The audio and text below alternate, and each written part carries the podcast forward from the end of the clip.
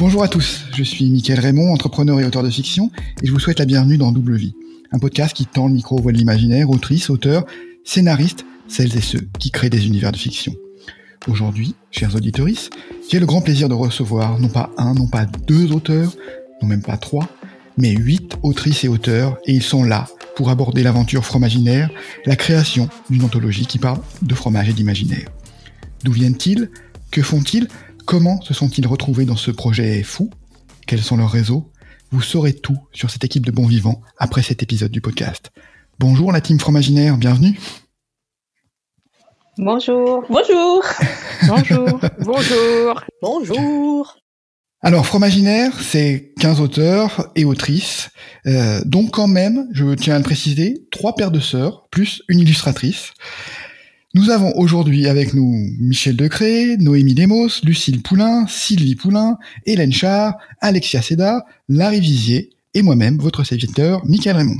Il nous manque évidemment d'autres éminents membres de l'équipe, je pense à Mathilde et Marie Leclere, Thomas Mariani, Aurore et François Scharre, Mathieu Schue, et bien sûr, notre illustre parrain, le Chevalier de la Raclette en personne, Jean-Laurent Del Socorro. Nous parlerons aussi plus tard de l'illustratrice. Alors, j'ai été volontairement succinct dans la description du projet, mais Fromaginaire, c'est pas une simple anthologie. Il y a des textes, des illustrations, des pastiches. On va rentrer dans le détail, mais pour commencer, qui a envie de se lancer pour décrire ce projet un peu plus en détail? Bah écoutez, je crois que je vais me lancer en tant que savoyarde de la team, Noémie Lemos, et peut-être la première personne qui a dit « Oh, mais ce serait trop cool, on pourrait faire un livre !» Donc ouais, comment ça, Fromaginaire? On va commencer par le début. La recette pour faire un bon fromaginaire, elle est assez simple. Il faut mettre bonne grosse dizaine d'auteurs en résidence dans un lieu reculé, magique, et des auteurs qui ont tous une culture un peu différente et qui ont à cœur d'apporter les bons mets de leur région et de faire goûter aux autres les meilleurs fromages de leur région. Il se trouve qu'on a tous apporté assez vite des fromages. On a écrit beaucoup, on a mangé beaucoup, et puis les deux faisant, et pas d'autres ingrédients, je précise, on était parfaitement presque sobre. On a eu cette idée un petit peu folle de lancer une anthologie sur le fromage. On a commencé à faire des jeux de mots sur le fromage. On a commencé à faire des jeux de mots. Merci Larry. On a commencé à faire des jeux de mots sur le risotto. On a fait des jeux de mots sur le mot fromage, avec les minstères de Paris notamment. Et on est arrivé à se dire, et si on faisait une anthologie? Et personnellement, moi, je venais de participer à Marmite et Micro-ondes aux éditions Géphir, qui est une anthologie de cuisine de l'imaginaire. Et du coup, on s'est dit chiche. Et petit à petit, on a chacun écrit une nouvelle sans se mettre la pression. Chacun a apporté sa pierre à l'édifice. Et puis, on a commencé à se structurer. On a monté, on a réfléchi au modèle économique. On a monté une association. On a fait nos illustrations petit à petit. Et on a fait un Ulule. Qui a très bien fonctionné. On a trouvé un parrain, merci à lui. Et puis là, maintenant, Fromaginaire est là, dans nos petites mains.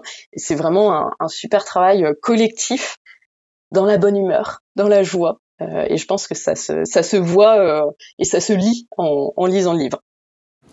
Oui, ça se voit. Alors, je dirais, il y a un peu d'admiration dans l'œil des autres auteurs auxquels on parle de ce projet, parce que comme tu le décris, ça ressemble un peu à un projet de soir de beuverie, et puis... on n'a pas lu, enfin, juste un peu, hein.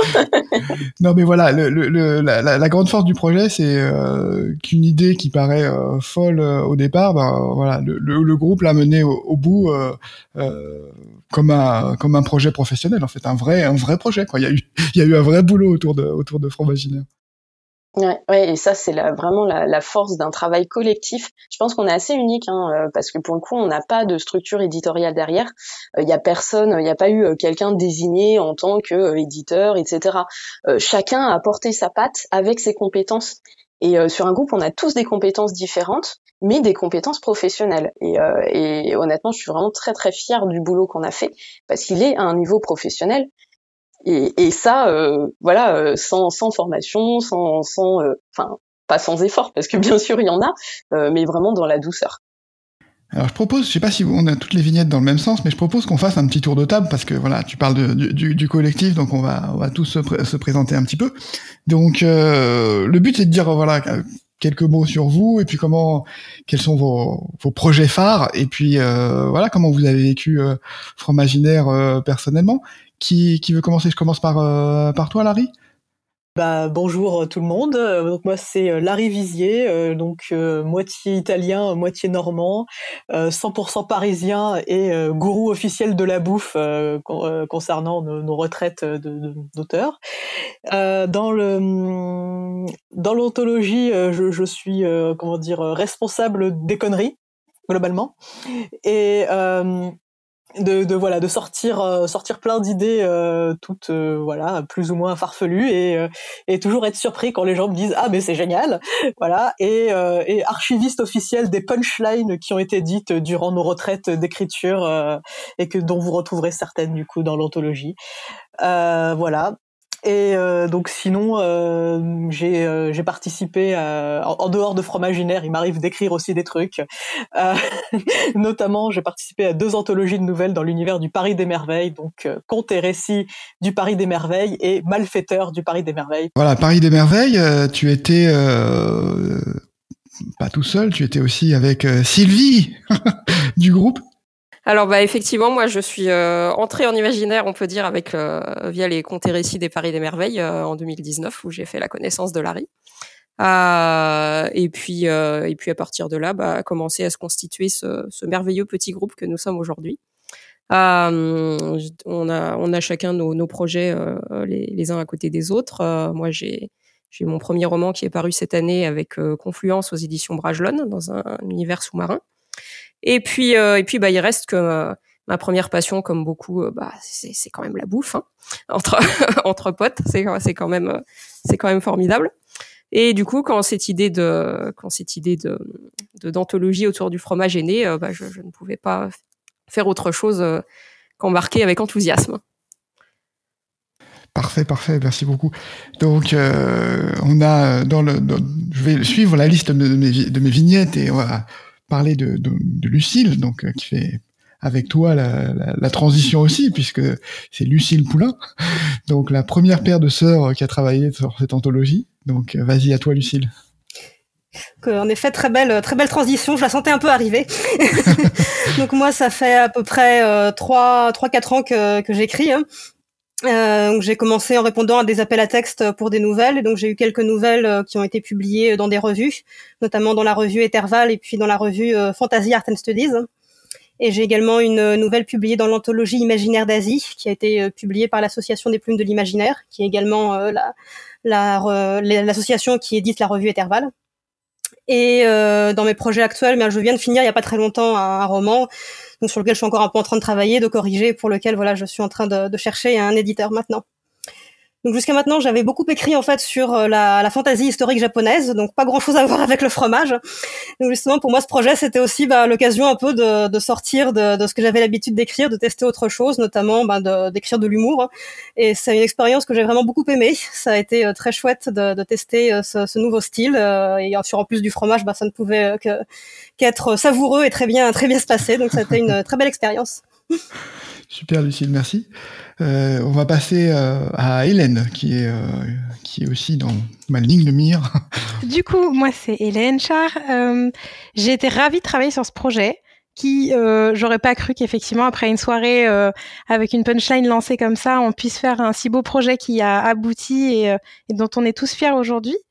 Donc du coup voilà, moi j'ai participé sur une nouvelle, mais comme on a dit tout à l'heure, c'est un projet qui est très multiple. Et donc j'ai aussi beaucoup travaillé sur les illustrations, j'ai appris à faire une maquette parce que du coup c'est vrai que c'est moi qui l'ai faite là. Et donc du coup il y a un vrai travail qui a été fait avec toute l'équipe sur la validation d'une maquette, comment ça fonctionne. C'était passionnant, j'avoue que voilà, j'ai vraiment appris des choses. On a travaillé sur sur la maquette du numérique aussi qui arrive bientôt. Et puis sur le Ulule dont on parlera tout à l'heure, Mickaël, mais voilà, la campagne participative qui nous a permis d'éditer ce livre, ça a été aussi un beau travail de communication qui nous a permis de communiquer autour de de cette idée de départ qui était que effectivement la nourriture ça rassemble et que du coup comment faire pour toucher en fait aussi un public qui ne lit pas de l'imaginaire parce que l'imaginaire oh là là c'est compliqué la SF, oh là là la fantasy c'est trop perché. En fait en se disant OK, ça parle de nourriture, c'est des textes qui sont courts, il y a aussi des chansons, il y a aussi des textes drôles et en fait par l'humour et par la bouffe, on touche les gens. Et donc très clairement, en tout cas moi autour de moi j'ai beaucoup de gens qui lisent pas d'imaginaire qui s'y sont mis grâce à ce projet. Donc voilà, j'ai été ravie de pouvoir travailler là-dessus et de gagner en compétences sur de nombreux sujets pour une si belle anthologie. Ouais, on va y revenir parce qu'effectivement ce qui est impressionnant c'est le succès de la machine qui a été lancée avec toutes les compétences qui sont mises en œuvre. Donc ouais, c'est vraiment impressionnant. J'abandonne toute idée de transition et je passe juste la parole à Alexia. Donc bonjour à tous. Donc alors moi j'ai donc Alexia Séda. Moi j'ai pris l'aventure Fromaginaire en cours de route. J'ai pas fait partie de l'idée à l'origine. C'est plutôt parce que je connaissais Sylvie, Lucile et Noémie et que elles m'ont proposé de faire partie de leur groupe d'écriture. Et dans ce groupe-là, voilà une partie. Des personnes avaient déjà lancé le projet Fromaginaire. Donc au début, j'avoue, je me suis dit c'est quoi cette bande du Luberlu ? Un projet fromage. Bon, alors moi c'est pas du tout mon univers, mais bon pourquoi pas. Donc j'ai accepté de faire une petite illustration, un dragon. Et puis finalement emporté. Par l'énergie collective, j'ai quand même écrit un texte où j'ai quand même réussi à mettre de l'alchimie et une sorcière avec du bris. Et je regrette pas parce que c'est une aventure incroyable. En effet, j'ai appris beaucoup de choses aussi professionnellement parce qu'il y a quand même un certain nombre de gens qui ont des compétences professionnelles indéniables pour fabriquer cet objet très... avec beaucoup d'humour, mais en même temps très sérieusement confectionné. Donc voilà, donc j'en suis ravie. Et puis alors après, à titre personnel, j'ai une nouvelle qui a été publiée, une nouvelle réaliste qui a été publiée aux éditions Fond d'encre sur les souvenirs d'enfance d'Algérie de mon père. Et puis j'ai plusieurs nouvelles et romans que j'essaye de placer. Chez des éditeurs, dans un univers d'inspiration arabo-musulman. En tant que kabylo-briarde, j'ai des inspirations diverses, et notamment passionnée par l'Égypte. Et plus récemment, je m'intéresse au monde berbère. Je pense que je vais écrire quelque chose là-dessus.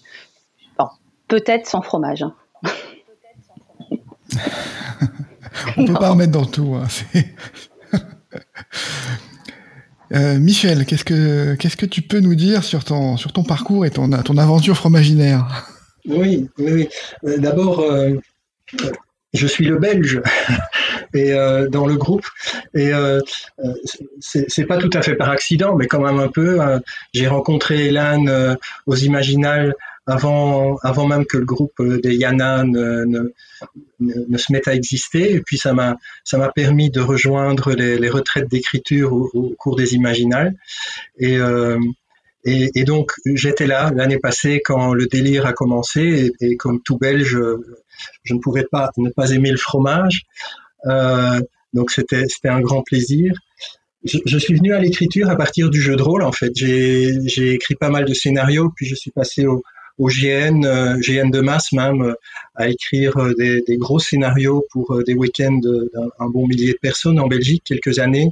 Et puis, les amis du GN m'ont dit, écoute Michel, faudrait quand même que tu écrives certaines de tes histoires. Donc, c'est comme ça que je me suis jeté à l'eau en ne sachant pas nager. J'ai fait pas mal d'éclaboussures et notamment, grâce au groupe ici autour de nous, de moi là, de nous. J'ai pu trouver des bêta-lectrices, des bêta-lecteurs, j'ai fait des ateliers en Belgique. J'écris de la SF, plutôt de l'anticipation, entre la technologie et ce qui fait encore de nous des humains. J'essaie de chercher là où ça dérange, là où la technologie nous pousse dans nos retranchements. La quatrième ici, celle dans le Fromaginaire est la quatrième. Il y en a une qui est sortie dans un concours en Belgique, puis l'année passée dans Géante Rouge via le prix de Bussy. Il y en a une troisième au début de cette année dans un recueil de nouvelles intitulé Sanglante chez des éditions belges, aux éditions du Basson. Et j'ai déjà un roman de SF anticipation qui n'a pas encore trouvé d'éditeur, mais cet été, je reprends le boulot et je me lance sur un nouveau projet de roman, de nouveau en anticipation. Eh ben oui, j'attends ça avec impatience parce que c'est un peu la technologie, l'anticipation, c'est un peu notre point commun tous les deux. Donc voilà, ça fait une belle transition, n'est-ce pas ? Non, je vais passer la parole à Noémie quand même, qui a présenté le projet, mais qui peut aussi maintenant se présenter elle-même et c'est son calendrier à venir qui est intéressant. Oui. J'ai cru que tu allais dire c'est différentes passions et j'étais en mode oulala, mais là, il y en a pour 3 heures de podcast. Donc, Noémie Lemos, autrice entre autres. Je me définis maintenant beaucoup comme slasheuse puisque je compte plus trop le nombre de métiers que je fais. Et parmi ceux-là, c'est vrai que l'écriture a un rôle très très particulier et me suit depuis que je suis enfant. Donc voilà, Fromaginaire, c'était une aventure de dingue que j'ai pris grand plaisir à faire avec toute la partie à la fois littéraire et la partie économique, marketing qui tient un trait à un de mes travails.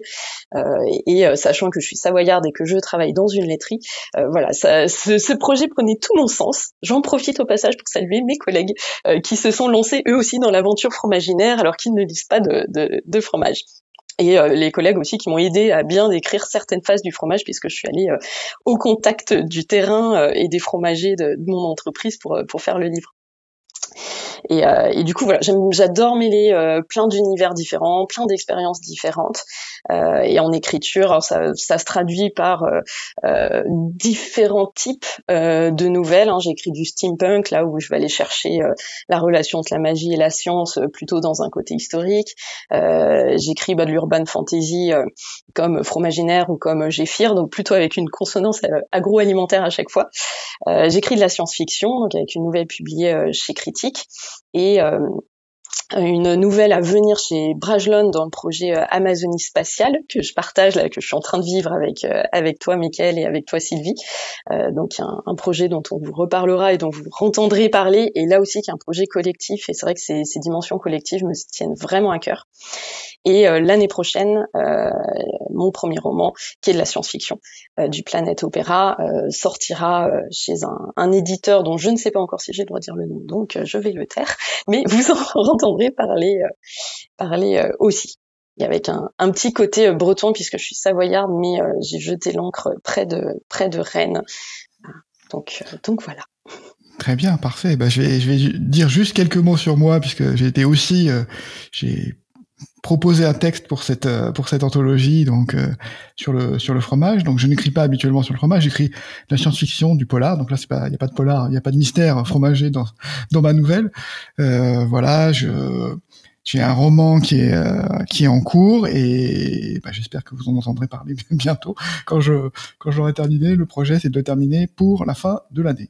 Donc, on entend voilà. Parler sur ta newsletter pour ceux qui ne la lisent pas encore, on t'avoue. Voilà, il est déjà, la première partie en tout cas est déjà disponible, donc vous pouvez avoir une petite avant-première. Voilà, on voit bien que on rigole, mais on a tous des projets hyper sérieux, et que le projet Fromaginaire, on l'a mené comme un vrai projet, même si on a le droit de se marrer aussi. Donc ce qui m'a impressionné dans le projet Fromaginaire, c'est le marketing, parce que voilà, d'un concept qui paraît simple, fromage plus imaginaire, aller quand même le proposer et essayer de faire un succès en financement participatif sur Ulule. De là à ce que les gens commencent à se dire on y croit et on va mettre de l'argent pour aider le projet à naître, c'est pas gagné. Donc je rappelle les chiffres Ulule, on a eu 250 contributeurs, on a vendu 305 exemplaires prévendus. Alors que l'objectif initial était de 100 pour que le projet existe, et il y a un tirage qui a été à plus de 500 exemplaires sur le premier tirage. Donc, qui a envie de nous parler, alors je pense, je regarde une personne en particulier, mais qui a envie de nous parler de l'expérience Ulule, qui a été quand même menée de main de maître par, et avec une belle stratégie aussi. Donc, voilà, peut-être que toi, Hélène, tu veux te lancer ? Je veux bien me lancer, Mickaël. Donc du coup, pour ceux qui ne connaissent pas du tout en fait Ulule et les financements participatifs, c'est un système qui permet de lancer un projet, quel qu'il soit, et avec un minimum soit financier, soit de précommande, et où les gens adhèrent, donnent leur argent pour avec des contreparties, qui dans ce cas-là était le livre. Et si jamais on atteint l'objectif qui pour nous était 100 exemplaires, le projet peut démarrer et donc du coup on récupère le financement de chacun et chacun a sa contribution. Et si ça ne fonctionne pas, chacun récupère ses sous. Donc ça a l'air tout beau comme ça, mais effectivement pour que ça fonctionne, pour que des personnes qui ne nous connaissent pas adhèrent, en fait il faut aussi montrer que ça fonctionne. Donc il faut tout un système de communication même en avant pour pouvoir donner envie, montrer que c'est un projet sérieux. Et là, en fait, ce qui a bien fonctionné chez nous, c'est qu'en plus d'un concept hyper top et qui, de toute façon, allait marcher, nous, on était persuadés, en fait, on était un grand collectif. Donc oui, on était beaucoup d'auteurs et d'autrices, mais il faut dire quand même que même si, à des moments, c'est dur à gérer, ça permet aussi d'avoir une grande communauté autour. On a aussi tous une grande, plus ou moins grande communauté de gens qui lisent, de gens qui écrivent et de gens à qui pouvaient adhérer en fait à notre projet. Donc voilà, on a vraiment mobilisé au démarrage. On a été très clair sur ce qu'on faisait. On a fait toute une communication très jolie qui est toujours disponible sur Ulule, si vous souhaitez. Allez la voir, voilà, pour présenter le livre, présenter les auteurs, présenter le projet, un peu comme on le fait aujourd'hui. Et une fois que c'est lancé, l'idée après c'est d'agrandir et de pouvoir amener le plus de monde possible à connaître ce projet. Et c'est le moment où on a des contributeurs qui ne viennent de on ne sait où, qu'on se dit « Ok, ça y est, ça marche ». Et notre projet, il vit et il va exister dans les salons de plein de personnes. Et ça, c'est vraiment chouette. Après, c'est vrai que dans les stratégies, je dirais qu'on a eu, effectivement le droit d'avoir un accès à un parrain. Donc Jean-Laurent Del Socorro qui nous a aussi permis de montrer en fait que notre projet il tient la route, qui pouvait intéresser des auteurs reconnus, qui pouvait aussi toucher peut-être une autre partie en fait de gens qui ne nous connaissaient pas du tout nous et qui seraient pas arrivés jusqu'à l'anthologie. Donc peut-être que voilà, on pourrait parler un peu plus de comment Jean-Laurent est arrivé chez nous. Bah, très bonne idée. Tu fais même les transitions pour moi, donc c'est parfait. Est-ce que je crois que c'est toi, Sylvie, qui a eu le contact avec Jean-Laurent ? Oui, c'était moi parce que j'étais déjà en contact avec Jean-Laurent sur Instagram surtout, parce que j'adore les romans de fantasy historique qu'il écrit tout simplement. Et quand le projet est devenu vraiment professionnel et qu'on s'est dit qu'il nous fallait absolument une préface par un auteur pro. Pour commencer dignement cette anthologie, en fait, il s'est un peu imposé de lui-même en tant que chevalier de la Raclette, donc la série jeunesse de science-fiction qu'il écrit avec Nadia Coste. Et en fait, ça a été fort simple de le convaincre. Ça m'a demandé des capacités de négociation formidables, puisque quasiment il a fallu que je dise fromage, et à partir de là il embarquait. Donc non seulement il a accepté tout de suite de nous écrire cette préface, mais en plus il nous a directement proposé un texte inédit des Chevaliers de la Raclette qu'il avait sous le coude après une résidence préalable. Voilà, c'était absolument optimal et de nouveau un grand merci à Jean-Laurent, de nous tous. Ce qui est étonnant, c'est que aujourd'hui on le présente j'ai vu dans un autre festival, on le présente comme ayant préfacé l'anthologie Fromaginaire. Ça va être dans ses heures de gloire. Oh, c'est excellent. Donc, voilà, je crois que c'est la consécration ultime pour nous, ça aussi. Ah, c'est génial. Ah oui. Ah, oui. Et puis, oui, lui, l'a pris vraiment, il l'a pris avec grand plaisir, et je pense que pour lui aussi, c'était un symbole de reconnaissance d'être sollicité sur le fromage. Je partage avec lui une ville qu'on aime beaucoup où je suis née, qui est Chambéry. Je l'ai vu hier, il lisait les Chevaliers de la Raclette entre Montvieux à la fromagerie, etc. Donc on était fait pour l'anthologie était faite pour le rencontrer. Il a été un parrain vraiment adorable et je pense que c'est très révélateur de ce milieu d'imaginaire qu'on aime tous énormément.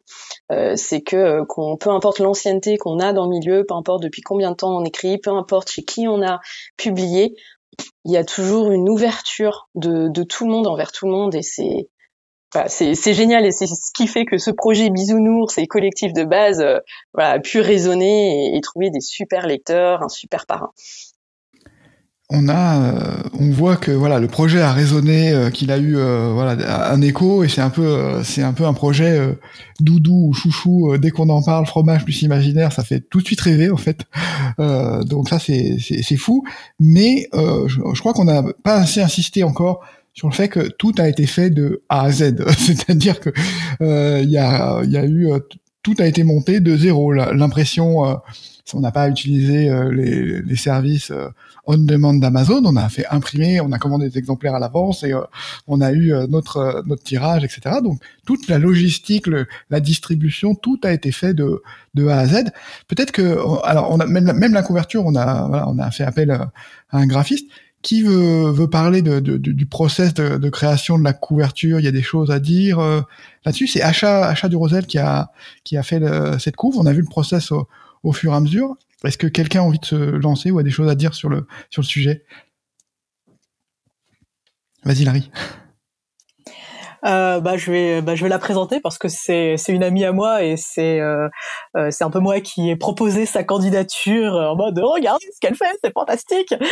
Et parce que déjà je le pense, c'est une dessinatrice de très très grand talent qui hélas n'est pas assez reconnue à mon goût et donc qui est également la compagne de Mathieu Schue qui est sur l'anthologie avec nous et en fait à la base Mathieu Schue est auteur de jeux de rôle. Ils ont créé tout un univers de space fantasy et en fait Acha faisait les visuels et c'est comme ça que je les ai rencontrés, c'était via le jeu de rôle et j'ai été complètement soufflée par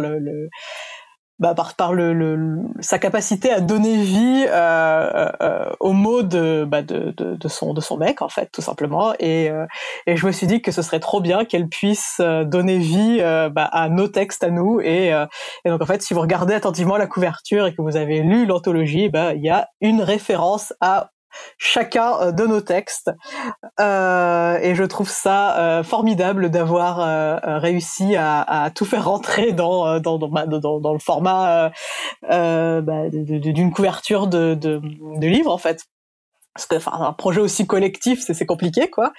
Et donc, non seulement ça, puis en plus, à chaque fois qu'on a fait les réunions préparatoires pour dire ce qu'on voulait, etc., elle était ultra pro, ultra investie dans ce qu'on faisait. Le projet la bottait de ouf, quoi. Elle était hyper motivée, hyper enthousiaste. Et puis, quand on discute avec elle, on sent qu'elle connaît très très bien le sujet de l'illustration, de comment donner envie, voilà. Et c'est vraiment quelque chose qu'elle adore faire. C'est de faire des couvertures de livres, de vraiment donner vie à la vision de l'auteur, parce qu'en fait à chaque fois elle prend toujours le temps de discuter avec les auteurs, les autrices pour qui elle travaille pour rendre au mieux la vision qu'ils ont de leur travail et donc et en fait à chaque fois les gens sont très très émotionnés quand ils voient leur couverture et j'ai vu de mes yeux en convention des gens pleurer en voyant les dessins qu'elle avait fait pour eux. Donc c'est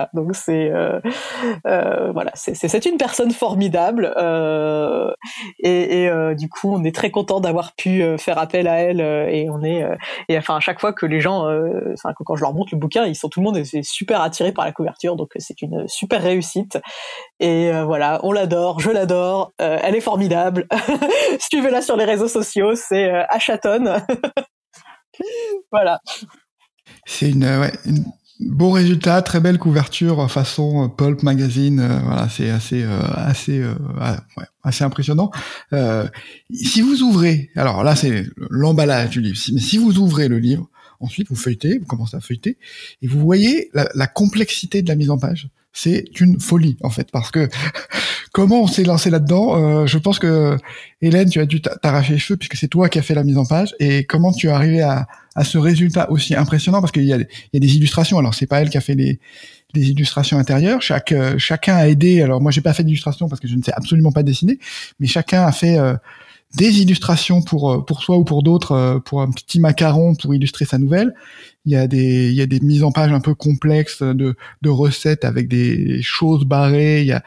C'est une merveille cette mise en page. Donc, est-ce que Hélène, ça a été infernal ou est-ce que tu as pris plaisir quand même à faire cette mise en page? Alors déjà, Mickaël, merci du coup pour le compliment. Mais du coup, ceux qui n'ont pas fait ne savent pas. Voilà, je vous dirais que ça. Non, mais dans le sens où on est parti de dire on est libre sur le thème, on est libre à peu près sur la taille, sur les illustrations, sur ce qu'on veut mettre dedans. Et effectivement, maintenant, je comprends pourquoi les éditeurs mettent des barrières. Parce que les tableaux, c'est une galère, les illustrations, c'est une galère, et le e-book derrière, c'est encore plus une galère, mais du coup, ça rend quelque chose qui fait que c'est unique et qu'en fait, on n'aurait pas pu. Si on s'y était pas mis à bras-le-corps tous ensemble, on n'aurait pas pu faire ça. Donc moi, je trouve que vraiment, voilà, il y a un... Même si, effectivement, j'ai beaucoup travaillé sur cette maquette, il y a eu énormément d'aide sur les retours, déjà sur les textes où on a vraiment travaillé tous ensemble, hein, chacun a fait son texte, mais il y a eu vraiment des retours de chacun. Chacun a respecté les délais parce que c'est tout un projet, hein, c'est vraiment une gestion de projet complète. Et derrière, voilà, ça fait une maquette qui, je l'espère aujourd'hui, rend bien, a permis de faire des choses. Moi, hier, quelqu'un a ouvert le livre, m'a dit « Mais il y a quelqu'un qui a écrit à l'intérieur ».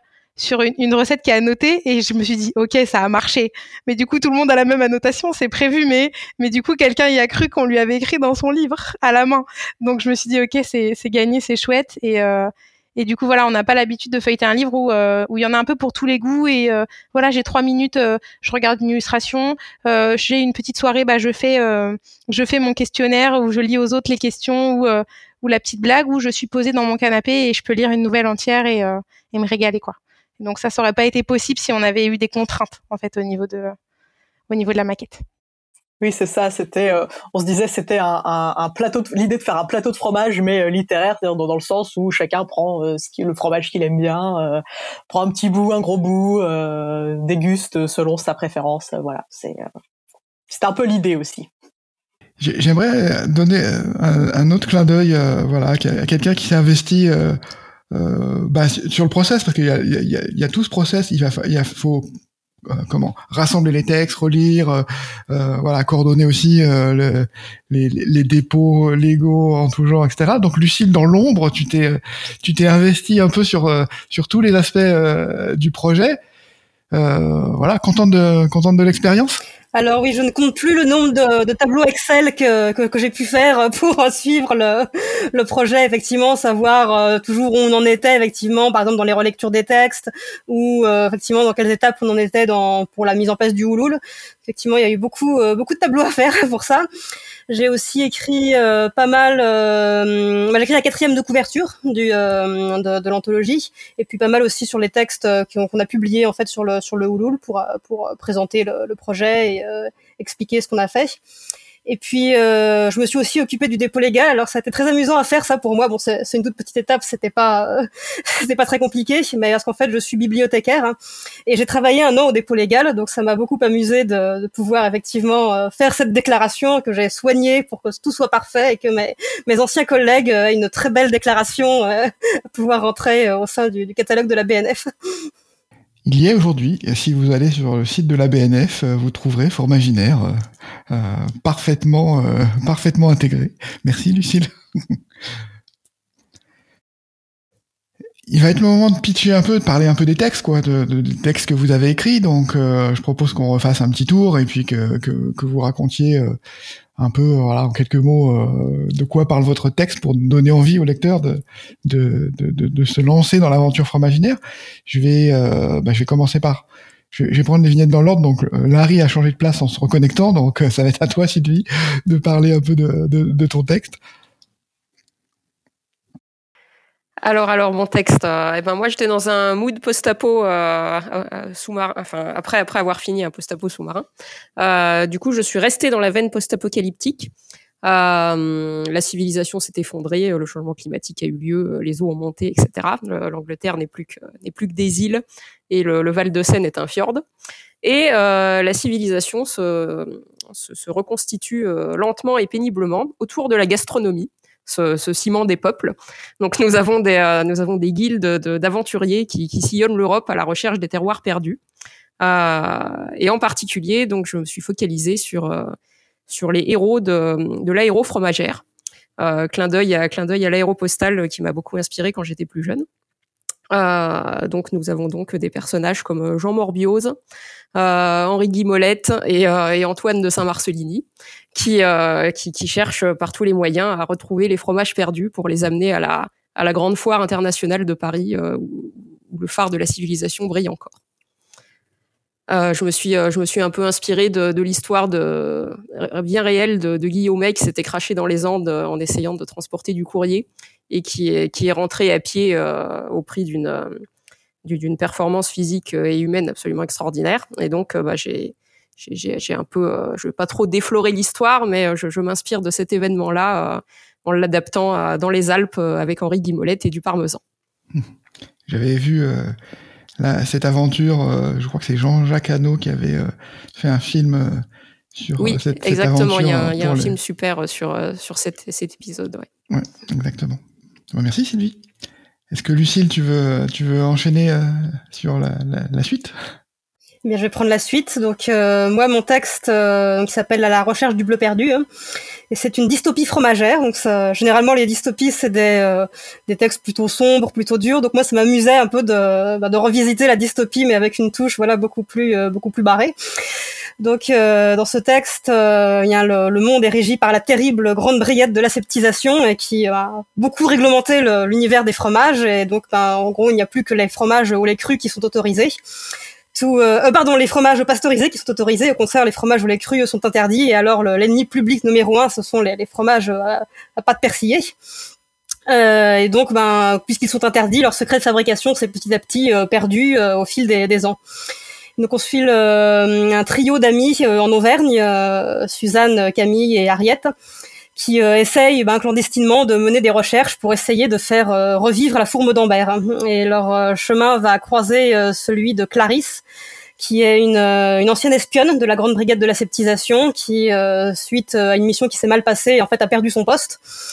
Et donc elle essaye de le regagner grâce à un coup d'éclat, et donc elle espère faire dans le dos de Suzanne et de ses amis. Et donc voilà, leur rencontre va faire des étincelles, mais ce serait plutôt juste de dire que ça va faire tout un fromage. Voilà. Bravo, merci. Noémie, est-ce que tu veux parler de ton texte ?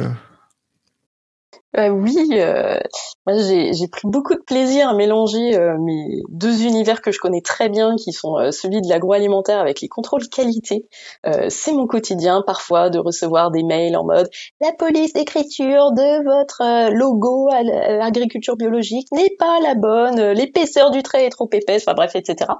Voilà, mes origines savoyardes et mon amour pour c'est une religion, le reblochon chez nous, et je dis bien reblochon. Et du coup, j'ai compacté ces deux phénomènes en une nouvelle, en mettant dans la peau d'une contrôleuse de la DGCCRF féerique, donc dans un monde d'urban fantasy, où le reblochon est fait par les servants, qui sont des petits lutins savoyards qu'on connaît assez peu, mais qui existent dans le folklore.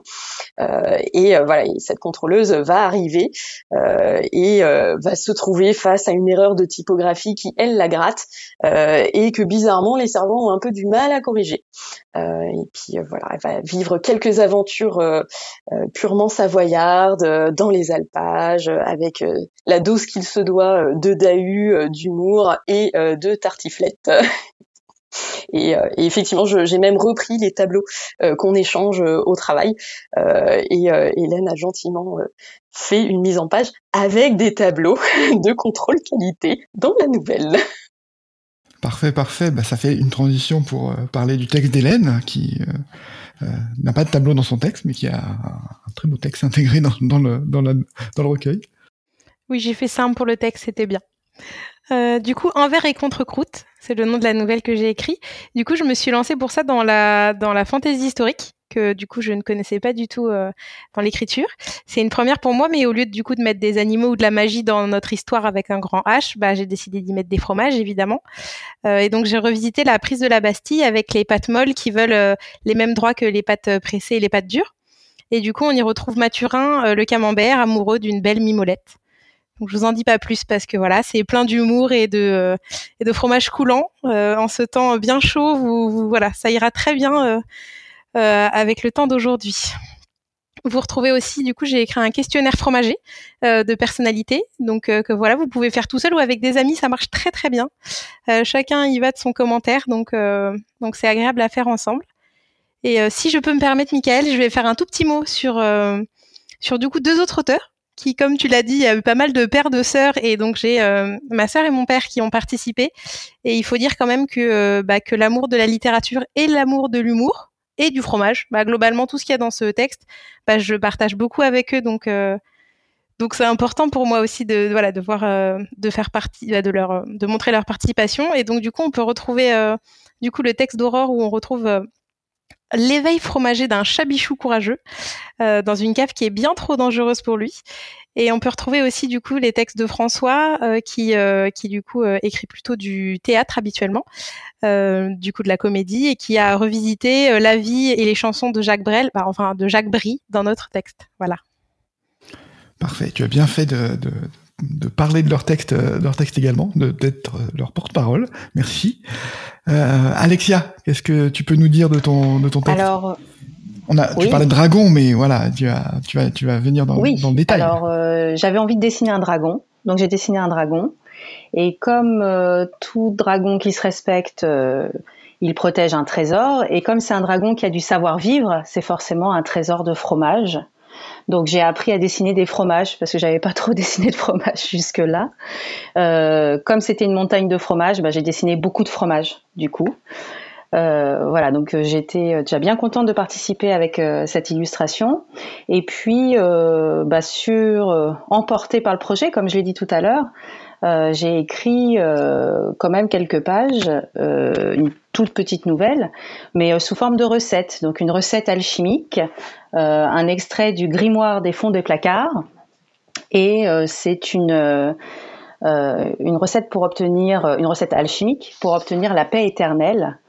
Je ne révèle pas les ingrédients, mais bon, il y a forcément un fromage qui sent très très fort, et c'est un hommage, le texte est un hommage à la ville de Provins et au Brie, parce que j'ai passé tous mes étés d'enfance dans cette ville-là, et j'ai imaginé un personnage de sorcière avec un franc-parler, Isabeau la mal lunée, qui aime bien se mettre un petit coup d'Hippocrate dans le cornet.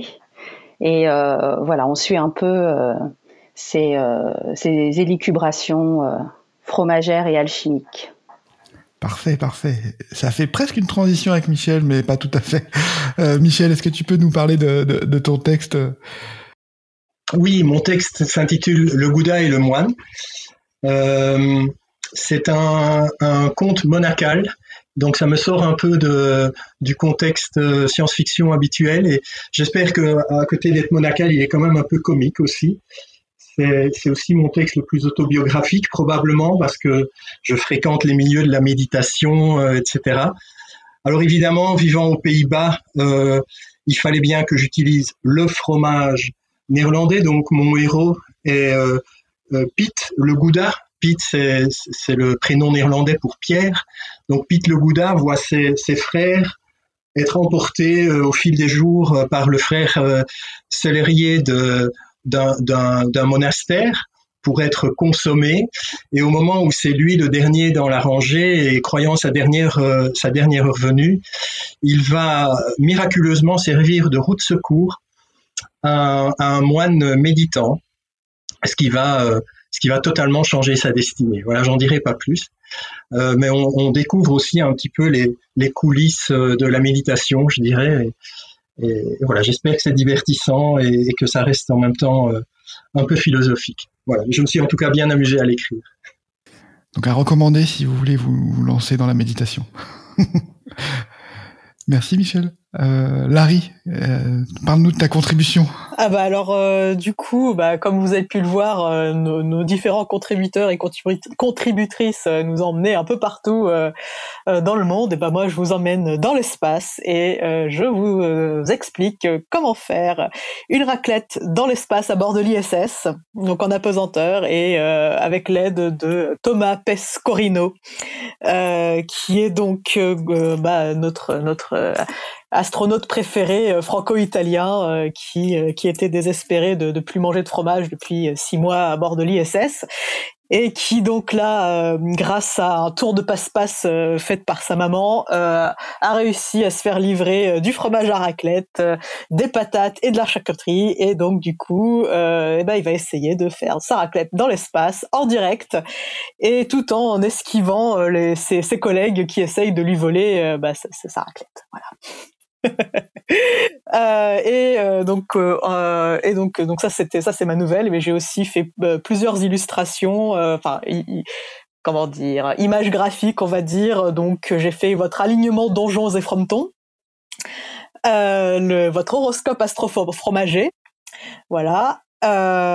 Et en collaboration donc avec François, on a fait la une du Livaro. Donc en gros, François a trouvé les jeux de mots fromagers pour faire les unes, et moi j'ai fait la mise en page. Et qu'est-ce que j'ai fait d'autre? Si, j'ai fait aussi la recette de la véritable carbonara, parce que le saviez-vous, si vous voulez faire une vraie carbonara à l'italienne, et ben vous ne mettez pas de crème fraîche, c'est interdit par la loi. Voilà, c'est clair et net. Vous risquez 10 ans de prison sans fromage si vous ne le faites pas. Voilà. Donc voilà. Oui, je crois que j'ai fait un peu le tour. Puis je peux parler aussi pour Mathieu. Mathieu nous a fait parvenir le journal de guerre de Catel, qui se bat contre l'invasion des minstéroïdes, qui sont des aliens fromagers. Voilà. Parfait, merci. Alors je précise, pour passer un message de service, si quelqu'un connaît Thomas Pesquet, un moyen de parler, de faire passer un objet à Thomas Pesquet, nous avons un exemplaire de Fromaginaire pour lui, donc voilà, faites-nous signe et puis on lui transmettra, donc ça serait parfait. Voilà, alors on a pas mal parlé, on a fait le tour un peu de beaucoup de sujets autour de Fromaginaire. Comment a été l'accueil sur le terrain? Je sais que moi je n'y étais pas, mais il y a beaucoup d'entre vous qui étaient au festival Ouest Hurlant, à une séance de dédicace commune pour à la librairie L'Astrolabe, donc qui était commune, avec une espèce de bataille avec un recueil de nouvelles horrifiques écrites par des femmes. Donc comment ça s'est passé? Comment a été l'accueil du public là-bas? Qui veut nous en parler? Ça, c'est vraiment comme le disait les filles auparavant, on a vraiment eu un super accueil pour cette idée. Je pense qu'on arrive au bon moment avec du fromage, de l'humour, en plein hiver, on avait envie de réconfort. Et c'est vrai que ça a été un vrai plaisir de voir que beaucoup de gens nous ont suivis. J'en profite alors. On me signale dans mon oreillette que je n'ai pas parlé de mon texte, donc j'en profite pour en parler. Donc mon texte s'appelle Arraché au flot, et c'est un peu post-apo. C'est un texte court qui utilise le fromage, qui parle d'un monde dans lequel on ne peut plus faire de fromage, le lait ne fermente plus, et on ne peut faire du fromage que les années bissextiles. Donc voilà, c'est un peu particulier, et c'est un texte sur la nostalgie. Donc à lire dans le recueil également. Voilà, écoutez, le terrain, je pense que Noémie a été déconnectée, donc on va pouvoir faire peut-être un dernier tour de table et penser au mot de la fin. Donc je vais vous redonner à tous la parole. Si on a une idée d'un nouveau projet comme ça, Est-ce que vous êtes partant ? Est-ce que c'est parti pour vous ? Et comment, voilà, un peu comment vous avez vécu le projet. Et puis voilà, si vous avez quelque chose à ajouter, profitez-en. Donc, je vais passer la parole à Sylvie. Donc, eh ben oui, plutôt deux fois qu'une. C'était vraiment une expérience sympa avec une énergie collaborative formidable. On a déjà des tas d'idées qui fusent à chacune de nos rencontres sur la bière, sur diverses autres composantes gastronomiques, ou dernièrement sur les oiseaux, puisque Larry s'est découvert une passion pour les pigeons. Et mais je crois qu'il va falloir qu'on laisse Hélène se reposer quand même un petit peu pour toutes ces histoires de mise en page. Et ça va nous laisser le temps de réfléchir au prochain sujet. Lucile, tu veux ajouter quelque chose ? Bah, globalement, je vais dire à peu près la même chose. C'est effectivement un gros oui. À la fois, c'était littérairement très intéressant puisque ça m'a permis de tester un autre style, un genre que j'avais pas du tout l'habitude de travailler. Et ensuite, oui, c'était une très belle expérience collaborative. Il y avait une très belle énergie. On s'est tous épaulés les uns les autres tout au long du projet, au long des différentes étapes. Donc ça c'est vraiment une très belle expérience et oui, effectivement, sur n'importe quel autre sujet, ce sera un grand plaisir. Hélène, comment tu le vis ? Alors bon, je sens la pression là, on va dire un grand oui. Non, mais effectivement, que ça soit effectivement la bière, le chocolat, les oiseaux, peu importe, cette aventure, elle était très chouette et ok. Après, comme vous avez dit, je pense qu'il faut attendre un peu. Le temps que chacun puisse aussi faire ses projets personnels sur l'écriture parce qu'on développe tous des choses et que voilà, y a vraiment des choses qui naissent après ce projet, c'est très chouette. Et puis le temps aussi aux lecteurs de prendre le temps de lire notre livre parce qu'on a tous des piles à lire qui sont gigantesques et que si on veut qu'ils prennent le deuxième tome, il faut qu'ils aient apprécié et qu'ils aient le temps de lire le premier. Donc l'idée, c'est que déjà, il n'est pas trop tard pour ceux qui ne l'ont pas encore lu ou qui ne l'ont pas encore dans leur bibliothèque, mais laissons le temps à chacun d'avoir envie de repartir sur une aventure. Voilà. Pour ceux qui ont raté le train et qui se disent « Ah là là, comment je peux me procurer un Fromaginaire aujourd'hui ?» Hélène, comment on fait ça ? Est-ce que c'est encore possible ? Alors oui, c'est possible. Nous avons encore du stock. Du coup, vous avez deux solutions. Soit vous allez sur la page Ulule en tapant Fromaginaire et du coup, là, vous allez être redirigé. Et la solution, de toute façon, ça va vous faire rediriger pour envoyer un mail donc à l'association qu'on a créée. Et donc, le mail, je vous le donne là. Mais voilà, s'il y a un souci sur Ulule, il est disponible. C'est asso.lafabricahistoire au pluriel @gmail.com. Mais voilà, le plus facile, c'est de passer par Ulule et de vous faire, de suivre en cliquant les liens et vous allez arriver au bon endroit.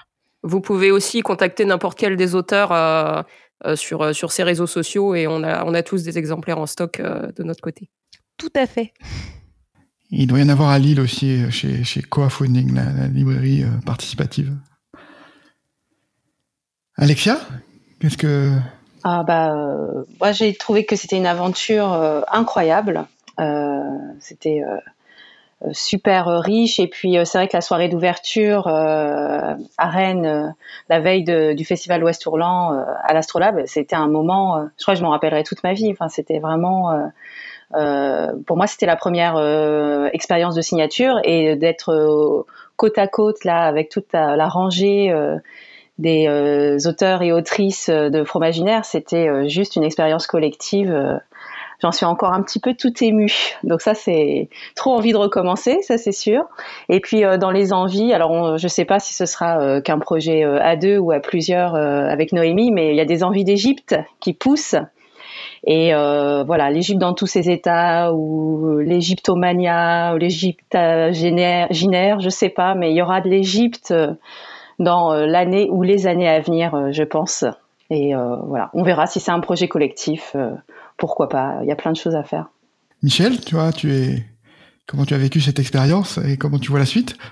Mais j'ai trouvé ça magique. J'arrive encore toujours pas vraiment à y croire. Chaque fois que je vois la pile sur la table, hier soir j'ai encore transmis des livres à des participants qui nous ont soutenus à Bruxelles. On s'est retrouvés dans un petit resto et j'ai distribué les livres et c'était un moment super. Toute l'expérience un énorme respect et reconnaissance aussi pour toutes les contributions des unes et des autres. Voilà, donc oui, évidemment. Encore une fois, s'il vous plaît. Merci Michel. Larry, et toi, comment tu as vécu ça et comment tu vas suite? Ah bah moi tant que déjà d'une part j'ai adoré mon expérience et de mettre les gens en lien, dire hey, je connais quelqu'un qui pourrait faire ça, voilà, et puis dès qu'il s'agit d'écrire des conneries ou de mettre en page des conneries, voilà, je suis toujours présent, le maître des conneries ici c'est moi, donc voilà, quel que soit le sujet, je suis sûr que je trouverai des conneries à dire, donc voilà, que ce soit l'Égypte, les pigeons, voilà, parce que j'ai l'honneur d'être le copain d'un pigeon maintenant. Et voilà, donc je pourrais peut-être éventuellement lui rendre hommage. J'adore l'Égypte. J'aime un peu moins la bière, mais je trouverais bien quelque chose à dire. J'ai toujours quelque chose à dire. C'est voilà, pas de souci. Et je suis toujours ultra motivée. Voilà. Écoutez, merci à tous. Moi aussi, je suis partant pour d'autres choses, d'autres aventures. Donc j'espère qu'on a réussi. Tous les 8 à transmettre la passion qu'on a eue et le plaisir qu'on a eu à faire ce projet. On était 15, tout le monde n'a pas pu être là. On a été, je l'espère, leur porte-parole. Mais voilà, lisez aussi leurs textes. Tout est bon dans le fromage et tout est bon dans Fromaginaire. Donc voilà, merci à tous. Nous avons atteint la fin de ce podcast et à bientôt pour de nouvelles aventures. Merci, au revoir.